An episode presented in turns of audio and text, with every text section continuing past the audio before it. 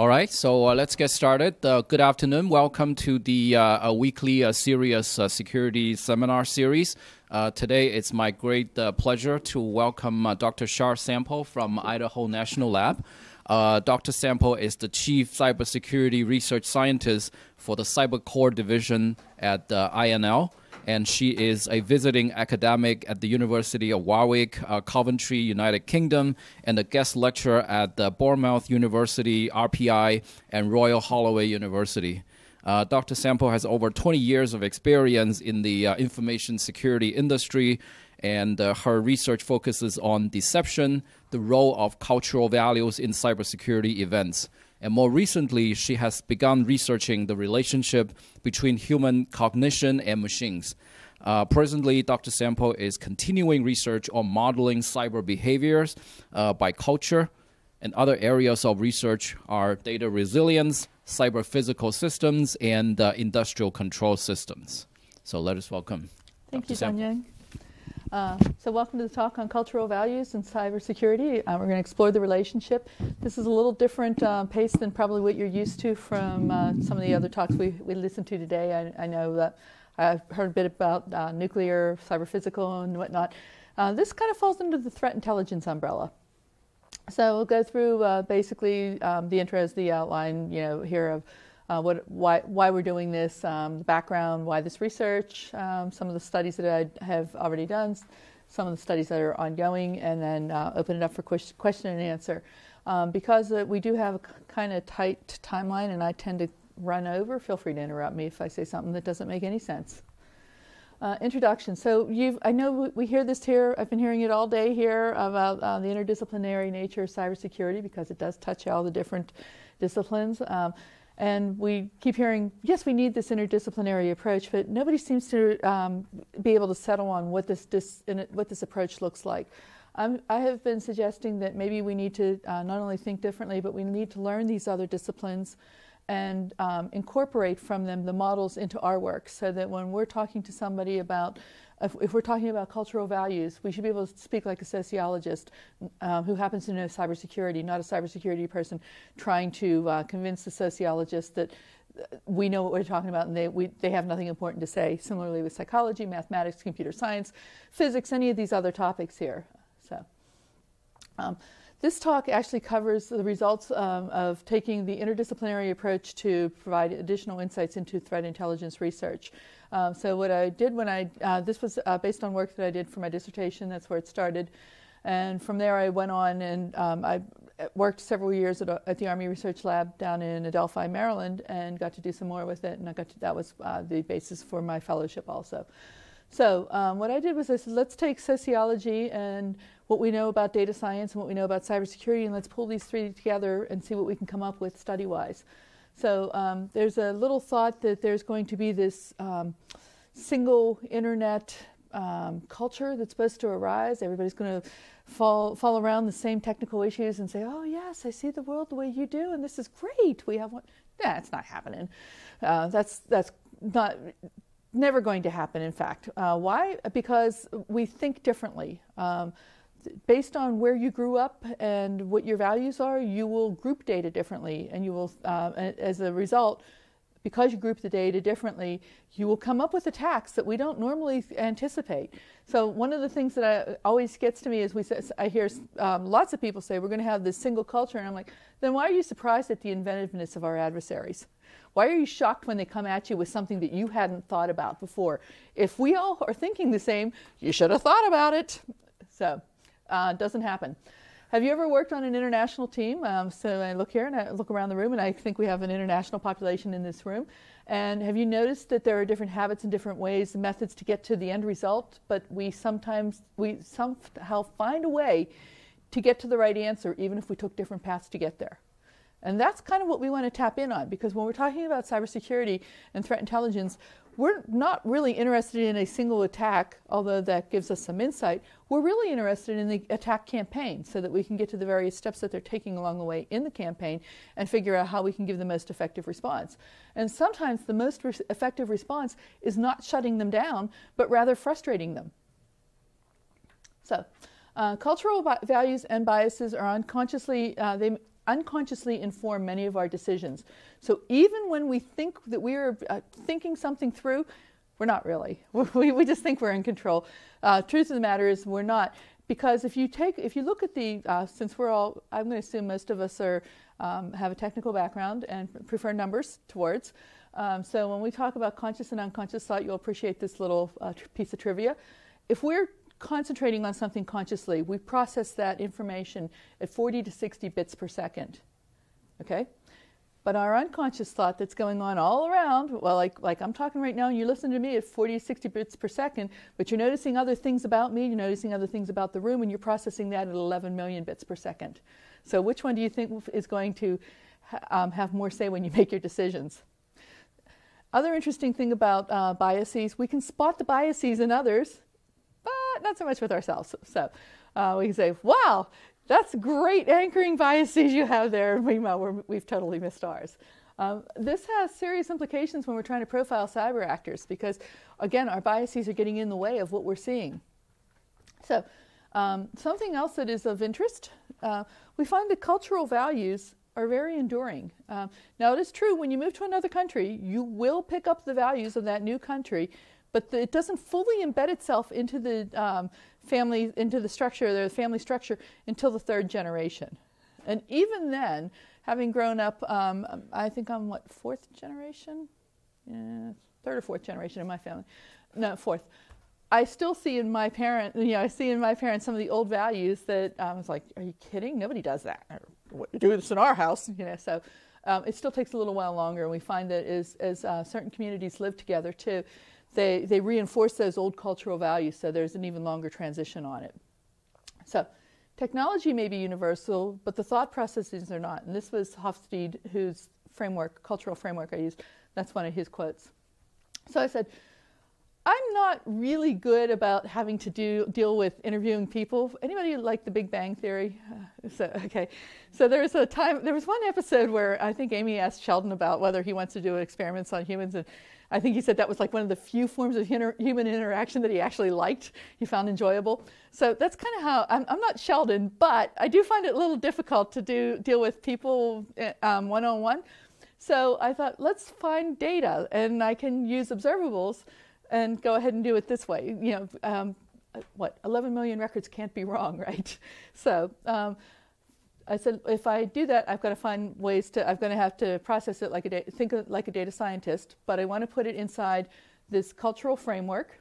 Um, I want to do ob- observation because I don't want to have to talk to the subjects and worry about injecting my biases or worse yet, just interacting.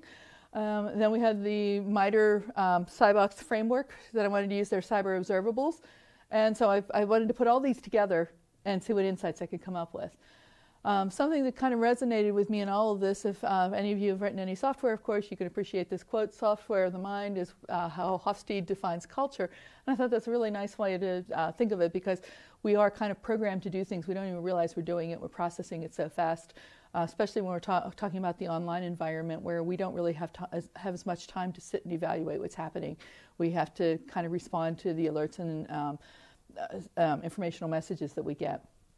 Um, interestingly enough, um, when I was out at Warwick, uh, Professor uh, um, Tim Watson actually uh, turned me onto this book called um, the Geography of Thought by Richard Nisbett. And something that he had done was he looked at a bunch of studies. He and his uh, he looked at several um, uh, studies that were done by various people. And his one of his big insights was based on cultural background, people literally see the world differently.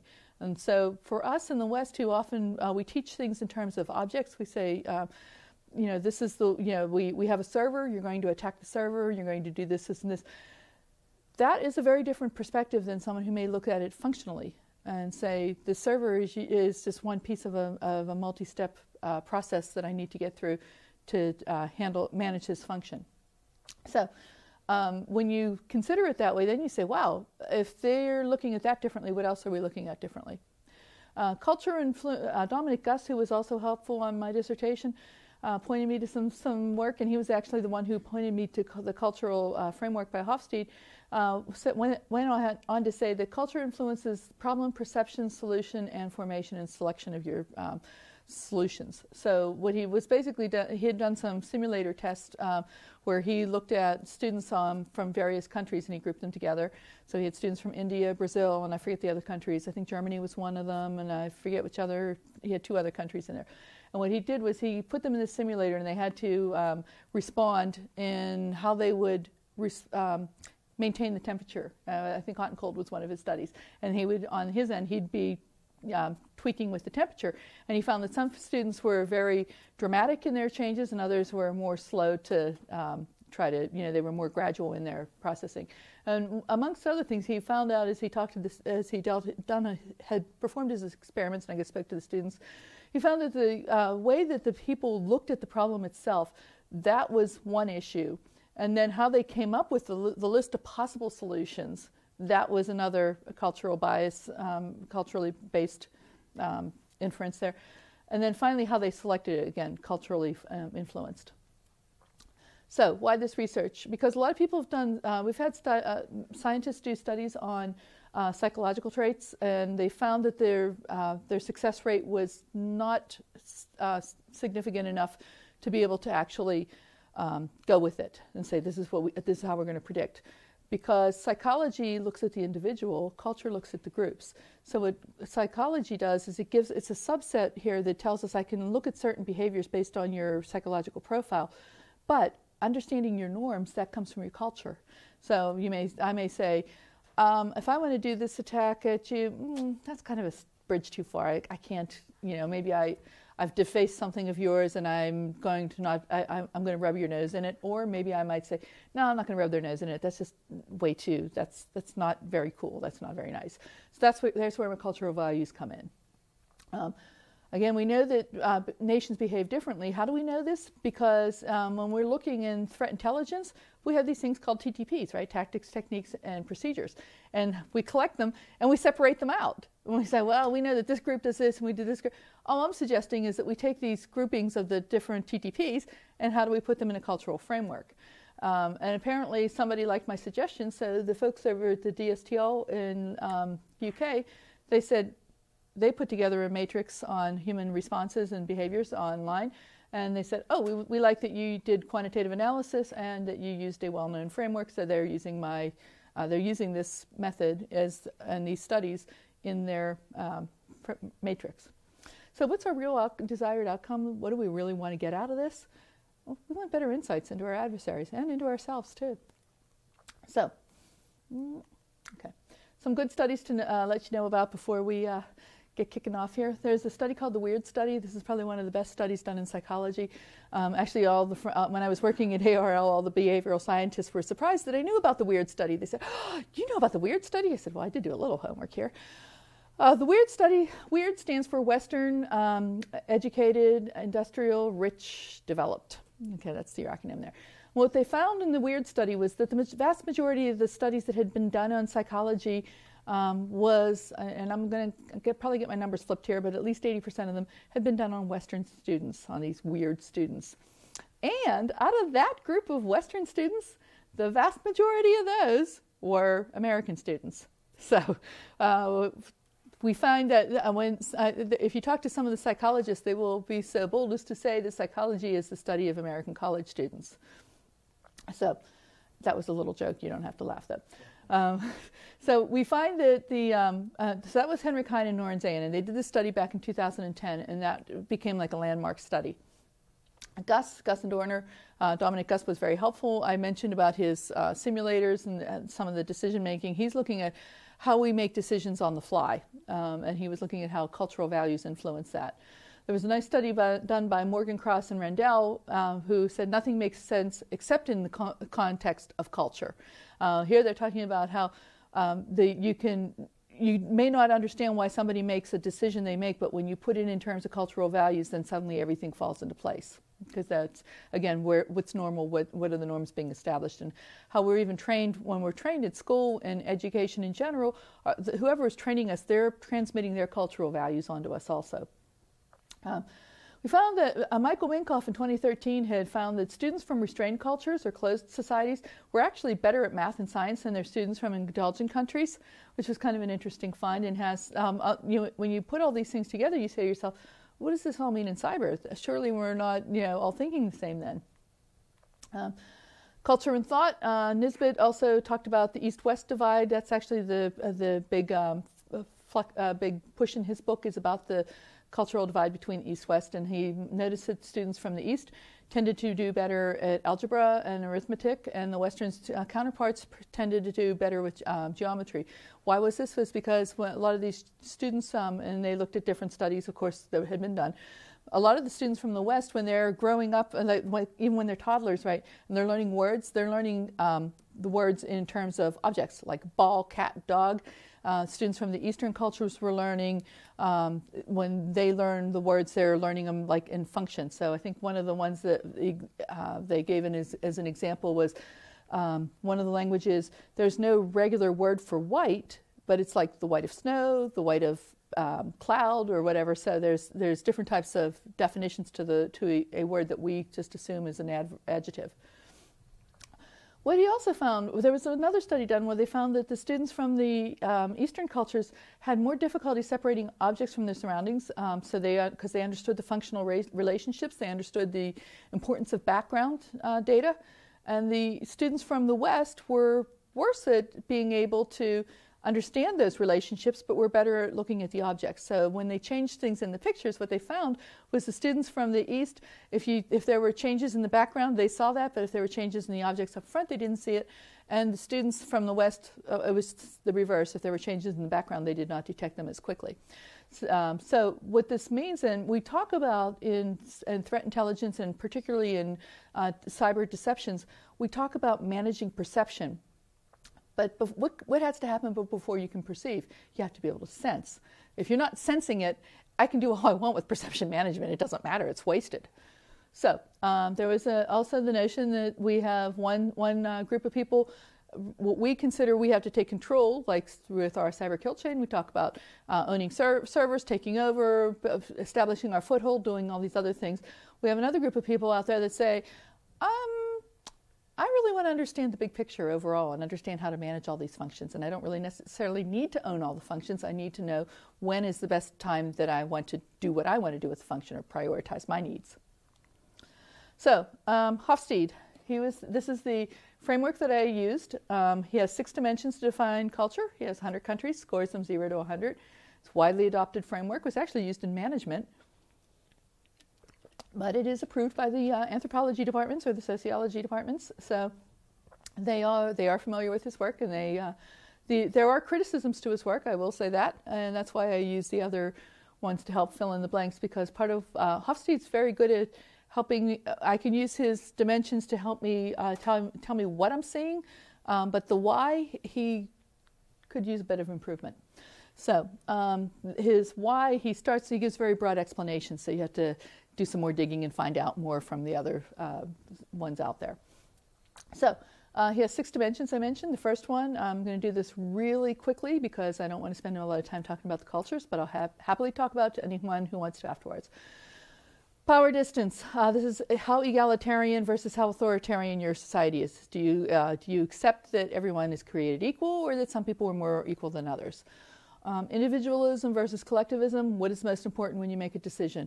Or do you care most about your individual, like what, what it means for you, or maybe you and your family, or your very close circle? Or do you care about what it means for you, your larger family, your community? Um, if I make a bad decision, will I bring shame upon my uh, the people in general? Or if I make a uh, good decision, will that elevate all of us collectively? So, masculine, feminine. This is the misnamed dimension. This deals with how a society deals with conflict. Masculine societies tend to be more direct in it. Um, they also have, these are the societies that also have very strong gender roles. And then we have our feminine societies have uh, more fluid gender roles. And that's not to say that the men are girly and the girls are man- manly. It's actually that they have um, less of a um, the women are not expected to wear makeup all the time or they're not expect there are not women's chores uh, they're, they're the, the housework is shared equally as is yard work so um, we find that the feminine countries tend to be more. Um, some we talk about some of the countries that have strong social systems, um, you know, medical medical for all and free education and things like that. Those are countries that tend to have feminine values. You'll also find that in these countries that um, when they get into conflict, the masculine countries, uh, there's kind of like a what are you going to do about it? Feminine countries are more like let's negotiate, even if they're not negotiating in good faith.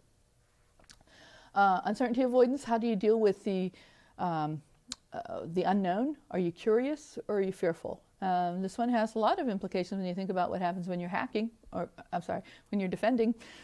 Um, long term orientation versus short term orientation, just like it sounds. Um, some, some people are looking at what's important for this quarter, some people are looking at what's important 20 years from now. And then we have our um, indulgence versus restraint. Uh, this is sometimes called your uh, closed and open societies. Who knows how to throw a party? Who, when they're throwing a party, you really can't tell. So that was me kind of making it really short because I know we're, uh, I want to get to the studies. These are just, um, I, I, should probably have just cut these slides here now that I think about it. These slides here are just depicting the different colors and they're showing some of the behaviors that are associated with the high ends the, and the low ends of the dimension. On the power distance one, the highest, um, one of the highest um, um, power distance countries. Uh, we talk about Russia's one that has they're like 96 or something like that for their or 93. Um, Malaysia, I think it is, was 100. Um, we talk about the low end ones, the green countries, Israel, Austria. Um, they, we show the United States as green there, but actually the United States is a little closer to the middle. There are quite a few Western Euro- European countries that are much more um, egalitarian than um, Americans are. Uh, individualism versus collectivism, just like we suggest, I, I had mentioned before. So, uh, interesting finding here on countries that are individualist. Um, we found there there was a study done by Ewan Yang, I think it was, back many years ago in the early 2000s, I think. Um, and they actually uh, found that there's an association of creativity with individualist societies, um, and there is a uh, less creativity in the collectivist societies. And suspect the, the suspicion is that the decisions are based on um, that, that groups, because they are based on the, what's best for the group. This tempers some of the excesses, um, although they were unable to explain in that study uh, things like flash mobs. So. Uh, we mentioned masculine feminine, strong gender roles. So here we have our dark countries are, um, uh, say, our, uh, Japan would be an example of a very masculine culture.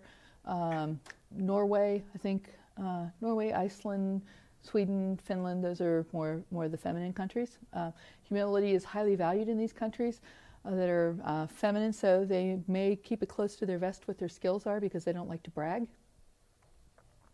Uncertainty avoidance. Uh, our dark countries, again, are the ones that are very high in, um, they're fearful in, terms of what's new and what they don't understand. So the outcome of that is when you're trying to control everything, you're going to be very precise um, because you, you want to make sure that you can control for every situation. Lighter countries are more creative, some more curious, uh, so they tend to, they'll try anything. So what, think about what that means when we talk about, like, we're looking at um, doing some attribution work. Um, are we, would we expect countries that are very precise to uh, some of these high uncertainty avoidance countries, would we expect more surgical attacks from them than maybe we would from their counterparts who might have a lot of bloatware in their attacks? Um, long-term orientation, short-term orientation. This associates the long-term orientation associates with holism, and of course our short-term orientation that's um, that again associates with object-oriented thinking. And of course, indulgence versus restraint. Um, I've mentioned that the dark countries they tend to be better at the math and science. They also don't like to um, telegraph much about what they're doing. And our lighter countries, um, which are the closed societies, oops, I have a typo here. okay, my countries that are um, light, I'm looking at those. Those actually should be my restrained ones in the. Oh no, I got it right. Dark countries are indulgence. But the indulgent countries don't do close to the vest. I have my bullets mixed. They're, they're actually, they like to celebrate in the um, indulgent countries. And so they're more willing to uh, brag about what they've done as opposed to their um, counterparts who are more closed and keep it close to the vest, like I said earlier. Now, now we get to get to the fun part.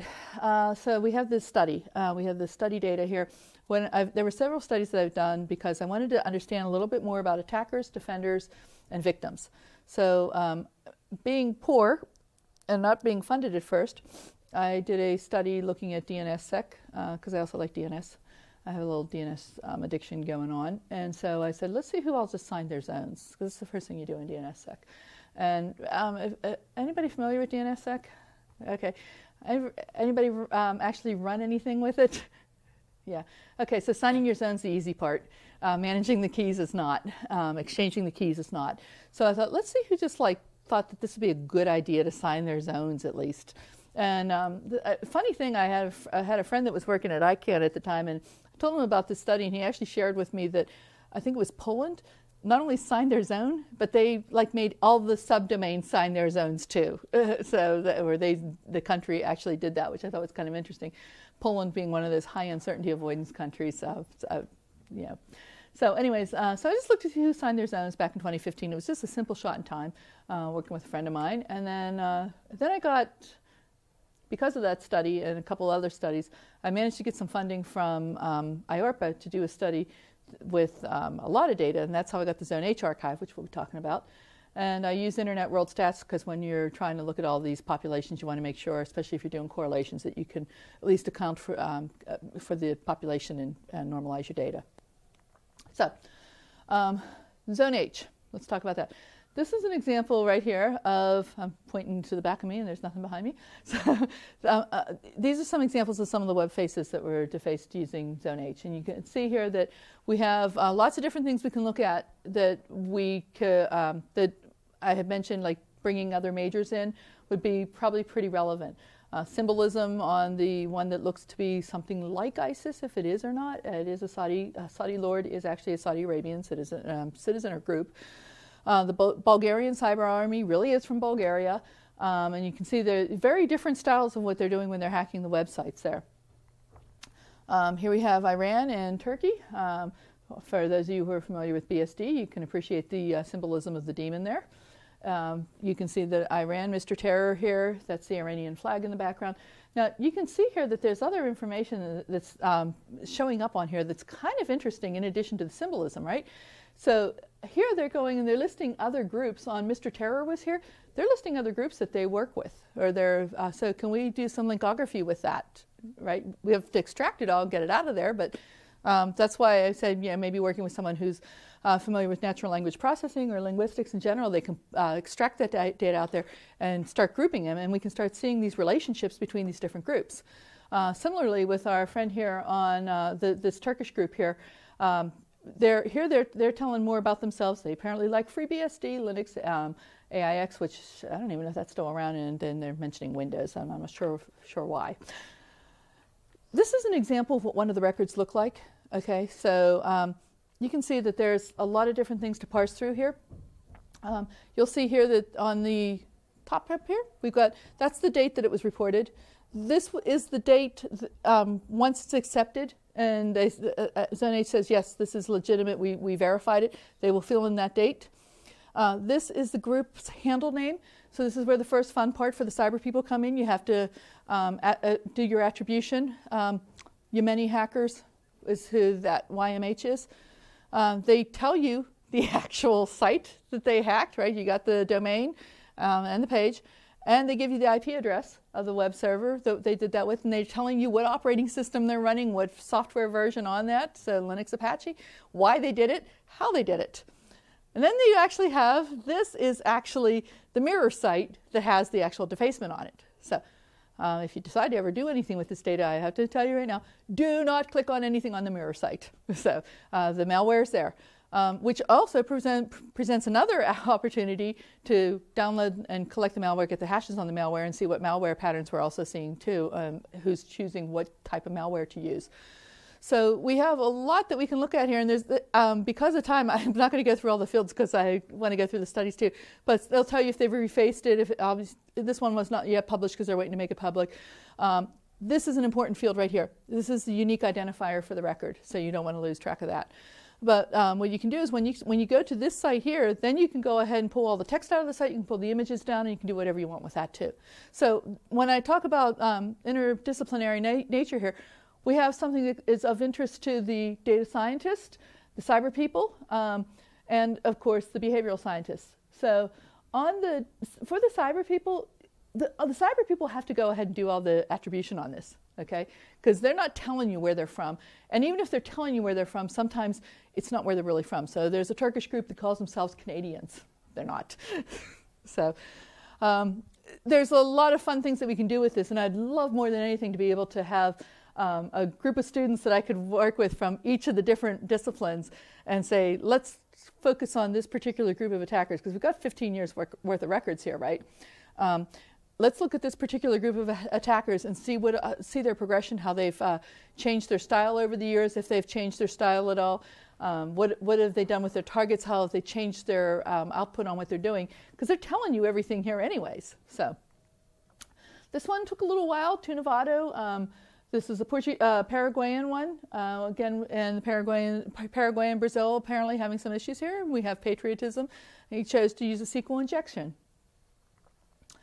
So, um, 2014, before I got the uh, Zone H data, I didn't get the Zone H data until um, late 2014, early 2015. Um, so the Zone H data, before that, um, I, ha, we were just trying to get some interest in the work we were doing. So um, looked at some technology adoption rates and said, who's getting onto Facebook, Twitter, and LinkedIn? Now, Twitter was new enough at the time that I couldn't even do a correlational analysis on the Twitter data because um, it was still, we were still just getting the, the people, country, com, countries were still coming online with Twitter at the time.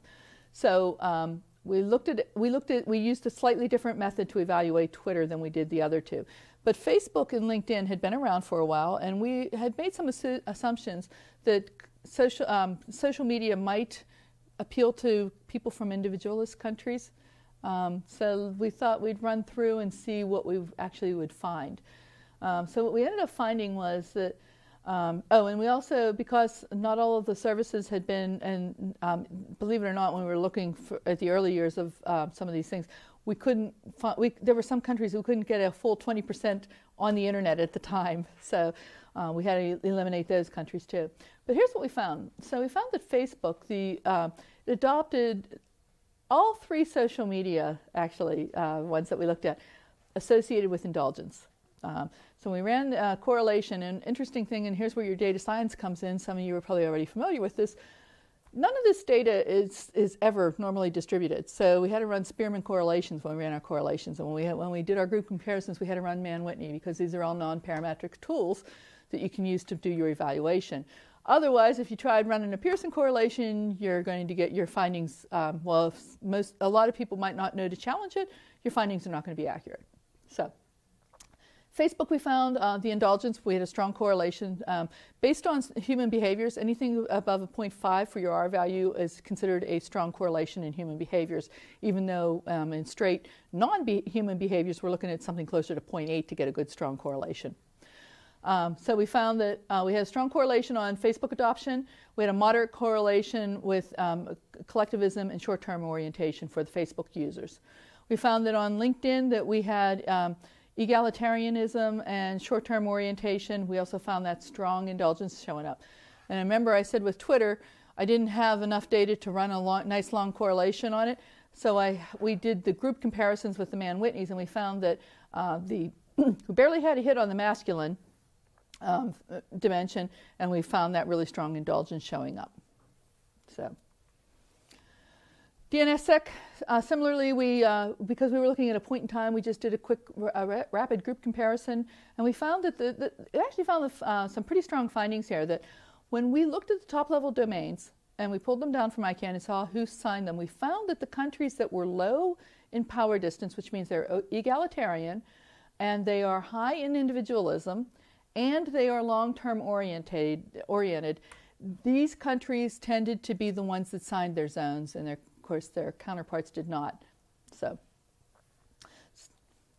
um, I mentioned IARPA was very nice and um, bought the Zone H data from years 1999 to 2014, and there were um, uh, there's like I think there's like 12 million records in there or something like that. So um, they had said we want to see if we can use culture to predict kinetic events. So they also gave me a, another database to work with, and that's the um, All IQ's database, which is all the global news stories. And so what we had to do is we, uh, again, we're pulling all this together. Um, and they want to see, you know, so I have to use Hofstede, I have to use the Zone H data.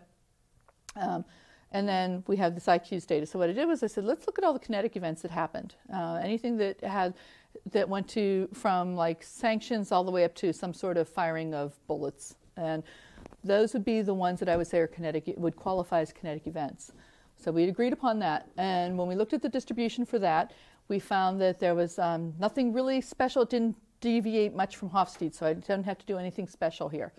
Um, we wanted to see what the relationship was, so um, I randomly chose because at the time I wasn't really sure what uh, what number, but it turned to work. It turned out to work out well. I said, let's go. Anytime there's a kinetic event, let's look for something in zone H that occurs within 30 days of it. It turns out that actually most of the occurrences occur within 14 to 15 days of an event. Um, we found, uh, also found that um, when I looked through the data, I um, had to put the pairs together by, by the top level domain. Who's fighting? So if it was um, India and Pakistan having a go at each other, is it Syria and um, I, I, don't know Israel having to go at each other? That's how the, all the pairings were done. And then uh, looked for the top level domains where patriotic uh, revenge or political defacement occurred pulled those out and said, okay, if it was, if it's, um, if we use the example of India and Pakistan, I'd say, okay, look for a PK or ID. I think it's, I think India's ID or is it IN? I forget what their top level domain is. I think it's IN now that I think about it.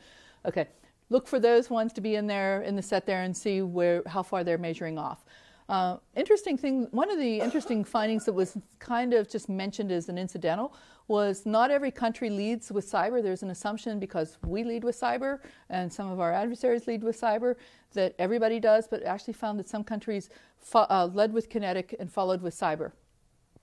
So, um, looking for what, what we can actually find here, um, I mentioned the manual attrib- uh, there's a manual attribution process. Um, at the time, none of those records had been attributed, so I spent most of my time doing the attribution on these, these groups. So the result is I have about 1,500 actors that are attributed. Uh, and yes, the um, attribution was verified. So uh, can't share all of my sources, but I will say that every actor that it was attributed had at least three sources that uh, could could be used to do it. And then I have a friend that worked over at uh, DIA that actually said, "Yeah, you got this one right." Or, yeah, so we went through them. Okay, so once I had, what did I find? So um, again, I mentioned kinetic profile showed no deviation from um, Hofstede profile, which was great. Um, so what I found was attackers in general came from the authoritarian countries. They're masculine and they're uh, restrained, and the victims tended to be masculine. Um, we'll revisit this masculine on the victims later too, because we actually did a little. There was a follow-on study that was done. We had this other group of actors that showed up that were called. I call them the uninvited third parties. So if two countries are having a go at it, let's say we'll pick on India and Pakistan, um, an Argentine hacking group might weigh in on the conflict and tell whichever side that they were um, opposing, they'd say, You're wrong, and they'd go ahead and deface the site. So we had this group of third parties, there was enough of them that I said, Let's look and see what we can find out about these. And they tended to be authoritarian in values, they were um, masculine, and of course, they were also um, from restrained societies. And then we had some that were both, we looked at both the countries that were both attackers, attacked, attackers and victims. And we found that they tended to be authoritarian and restrained. So I said, let's, uh, one of my coworkers suggested at the time, she said, why don't you trend the data, Char? I said, oh, that's a good idea. So we did that. So um, we, we found was as it went on, as time goes on, you see here, um, authoritarian countries uh, th- on the very short five-year interval, very high in power distance, but when we look go back 10 years, they're still it's still strong, just not as strong. So what we're finding actually was that the authoritarian countries they actually uh, looked at this viewing viewed this um, attacking these websites and uh, doing these patriotic and um, political type deface, defacements as this is a good thing, and so they encouraged it. Um, we found some we found a moderate correlation on the five-year interval with curiosity. Um, and as, at the 10 year interval, we saw that it was actually a little stronger. So that over time is actually getting weaker. And if you look at our five year and 10 year on the open societies versus closed societies, we found that strong on both, but we found that again, um, the, over 10 years, it was not as strong as it was at the first five years. Victims, again, we found uh, long term, um, uh, we found the short term orientation on that um, when we tried to correlate that over time, when we trended it, and we found that even though these, um, on our previous one, I had mentioned that they were feminine in value, they, um, when we tried to trend what was happening over the long term, we found that it was becoming um, less uh, strong, more, more of the uh, short term orientation. And of course, our uninviteds. Again, I'm going to try to slip through here quickly because I know I have five more minutes here. Um, so we found on the uh, study that indulgent countries actually not only um, they actually strongly correlated with lo- longer time interval. So the thought behind this is that um, when there's a country is deciding whether to respond to a kinetic or a cyber attack, and they're going to use the other method to do it. There's an awful lot of uh, generals have to and, and, politicians have to decide on what they're going to do. And what we found was that the indulgent societies take longer to make that decision. The thought being that they have to uh, weigh out all the options and they actually do care about what, some, what, what everybody's saying in the room and think it through. Whereas the restrained societies, there's just somebody who's making a decision and they may listen to what you have to say, but they already made the decision and they're marching. Um, I, th- this one is actually one that I'd love to do a follow up on. With, um, and this one is the self identified attack vector preferences. So, what I did was it took everyone's probably familiar with the MITRE CybOX, and within CybOX they have CAPEC. CAPEC takes all of the different attack vectors, groups them together into like 25 different groupings. And you can take those groupings, and remember, we saw on our earlier records they gave the attack vector that they used, the attackers did. So we found the ones that were common, said let's use that and let's look at the groups that are self identified. So they may say, I'm the Iranian hacker group or something like that. So I can compare them against the ones that are not self identified e- eventually. Um, this is the study I'd like to do. And if we find that we, uh, the self identifieds are accurate predictors of the non self identifieds, then we would be in a good spot to actually predict what attack vectors people want. Um, so, but I needed to have the baseline first on the self-identifieds, and so that's what this study is here. And there were some interesting findings on that. So, O-Day attacks, because I remember thinking to myself when I saw this, I was like, who would burn an O-Day on a website defacement? um, apparently, some people who have uh, who are very authoritarian and very restrained. Uh, so there, it does actually happen. The brute force attacks, I kind of ex- ex- expected that one to be a little more um, associated with masculine values because they don't really care what you're doing. Uh, if, if, you, if you're upset about it, because they're very direct in their conflict. And sure enough, we did get a hit on the masculine values. Uh, configuration errors, um, strongly associated with authoritarian countries and masculine values, and SQL injection. Again, this is one that I thought the SQL injection being a little more elegant than, say, a brute force attack might appeal to someone with high uncertainty values. And sure enough, there we go. We have our high uncertainty values. Um, and then we have our social engineering uh, associated with masculine and restrained countries. Interestingly enough, on the, um, the social engineering, one of Hofstede's things when he was talking about how they different cultures use technology different. He said that men, masculine countries tend to be more information seeking, and feminine countries tend to be more information sharing. And that kind of bears that out on our social engineering results. So um, there was another study done where I was trying to get someone to get some other work done, and I kind of figured if I pressured him by doing a study on social engineering victims in general, just looking at the larger set um, as opposed to just the self identified ones, I'd see what came out. And sure enough, uh, we found that victims of social engineering attacks shared these uh, common traits. They tended to be more individualist, they tend to be um, egalitarian, and they had long term um, orientation. So, um, the person I was trying to force to get along, get some things done, was a student named Mark Kalenko. He did a 10 year analysis on the victims, and what he found, uh, something he found that was overwhelmingly interesting, fascinating to me, was not only were the, did the countries of all these defacements, these government websites that have been defaced uh, using these type of various attacks were, uh, were masculine. Remember the former IARPA study, I know I'm talking fast. We also mentioned that the victims tended to have masculine, uh, feminine, fe- masculine values. I'm sorry.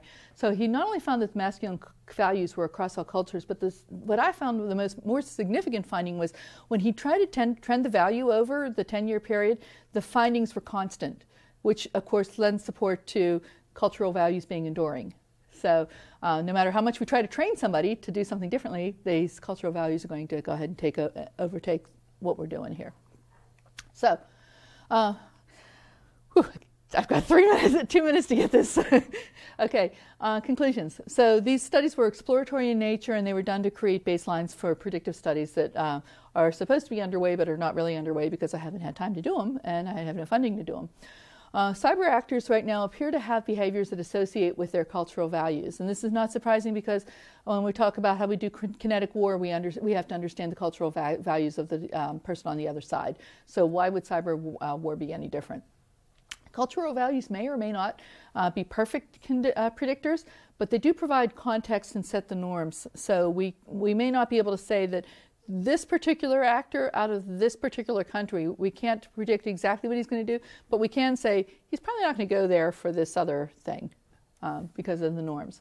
Uh, the reliance on data to inform the um, explanations and the behaviors, while relatively new, has been well received by um, parts of the U.S. government, our Five Eye partners, and NATO. So, um, with that, I'll leave you with Hofstede's famous quotes This dominance of technology over culture is an illusion. Software of the machines may be globalized, but the software of the minds that use them is not. Um, so I think we have time for a couple of questions here. I think we have like time for one or two questions. If anyone has questions, make sure you use your button on the microphone. Yes. Yeah, interesting studies. I was wondering if you have done anything on the shock effect on the culture, whether they enforce the, the perspe- perceptions or it's gonna enforce it. Did it change it or enforce it? And on the shock effects, if it, you can categorize it under different headings, whether it's going to be to the security, whether it's personal, financial, or national security, or religious sensitivities. So, have you done anything on those along have, those lines, or? No, I have not. Um, but I will say, since you brought up some of these other um, areas like financial and personal and whatnot, um, there has been a misattribution or uh, to, of motives associating certain countries with only wanting financial, and then we find out years later that actually they go after financial with us because money buys what you want, what, what you really want to get to in, in our culture, in our society, but that may not necessarily be what they do in other countries. So I know I'm not really answering your question because I'm not really, um, I, I, can say I have not done those studies yet. So. No, but what I mean basically say, you say everything is money and those sort of things that you are relating, say suppose over here. But over here, how is going to be the relationship with the fear? The fear interference with what people usually going to look into, but fear, of course, in different levels. As I said, you, you can have fear of, say, health, yes. as it's going on right now, or it's financial security, or say you have your money in the bank and so all of a sudden the banks collapse or something like that. Yes. So, so those are kind of lo- to the larger kinetic issues, and uh, there have been other there has been other work I believe done in the social sciences that I'm not familiar with on that because I could only focus on how do I do this in the with just the cyber world, right? So. Um, but we do know that some societies tend to be more fearful of everything than other societies because they just don't trust what, what it's not invented there. So have you done anything if suppose that you have the, say, the web goes down, the, the internet, and what's going to be the effect on the people? How they're going to behave? Say, not oh, for a few hours, I mean for a few days. Yes. So um, it's, it's, funny you mentioned that that study has not been done. And actually, one of the things we talked about yesterday, um, yesterday when we were uh, touring the cyber range was um, what happens. We, we didn't do we say we didn't say for the internet, but uh, if you had a cyber physical attack where you took something down, uh, we look at everything in very constrained systems, but um, the, if you maybe sh- uh, shut off the water supply to a town, right, uh, in cyber physical, well, there's always that one person in town that's kind of like the survivalist, and they have all the, all these backup things there. So, what, how would they behave in that situation? Because they would not only have enough for themselves, but they might be able to sell to the town or sell to other people in the town. And then that that would be a very interesting study just to see how the different um, the wild cards would act in this situation, and then would we be able to um, maybe have our national guard be able to take this information and figure out before things go crazy in the town, how to um, get some semblance of normality working with that person first. So no, those studies have not been, uh, the, as I know, they have not been done. So, but yeah, it is. I have a lot of questions, but just one more one more thing. I'm saying that suppose something big happens, as you say, yeah. kinetic or whatever, and then what are the chances that they shut down the whole internet?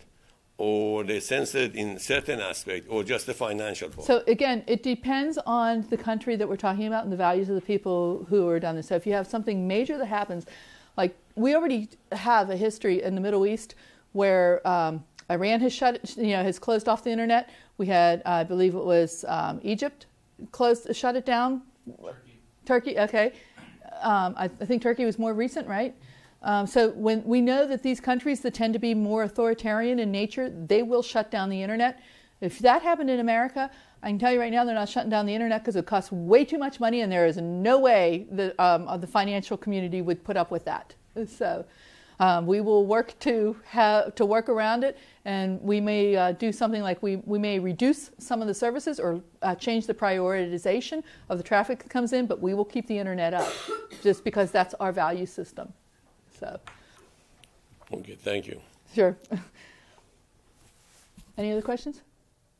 Uh, so I have one. Yeah. Um, so how do we? Oh, yeah, there you go. Uh, what is the uh, what is the methodology to actually verify the uh, the ground truth? Because I understand that you know the data-driven analysis uh, yes. has to be verified uh, against the ground truth. I'm always technically cur uh, curious, you know, how the ground truth acquisition is done.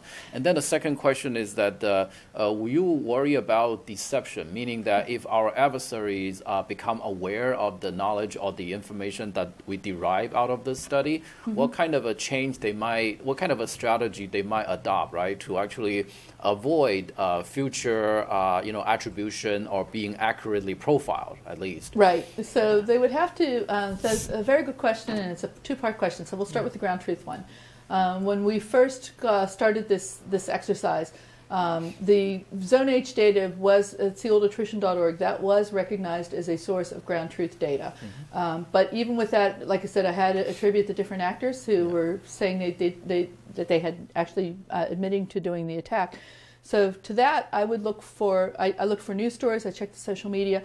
Uh, again, these could all be falsified, but then I had that other thing in my hip pocket called my friend that worked at DIA, mm-hmm. and so then I ran the list past him too. Mm-hmm. Um, some of the groups that were really hard to do, like I, meant, I showed you um, to Nevada, I've had a friend at the University of Warwick that actually spent a lot of time going through social media as well as other sites to uh, look to see what he could find on that one. Mm. Uh, he actually, on some of the Arab gr- Arabic groups, he found that um, some of them were really into um, cars. So he joined the different clubs on cars so that he could, and he actually is a native Arabic speaker too. So he was, we were able to do a lot of, you know, there was a, when I say it was painstaking, because out of 11 million records, we only have 1,500 actors yes. attributed. So that's you know, um, so that that's the first part mm-hmm. of it. Um, and, and some of the early ones too, I even looked to see if they had been convicted. Uh, look for because if they had been convicted, yeah. that's that's your last. Uh, yeah. You know, that's a sure point of uh, ground truth.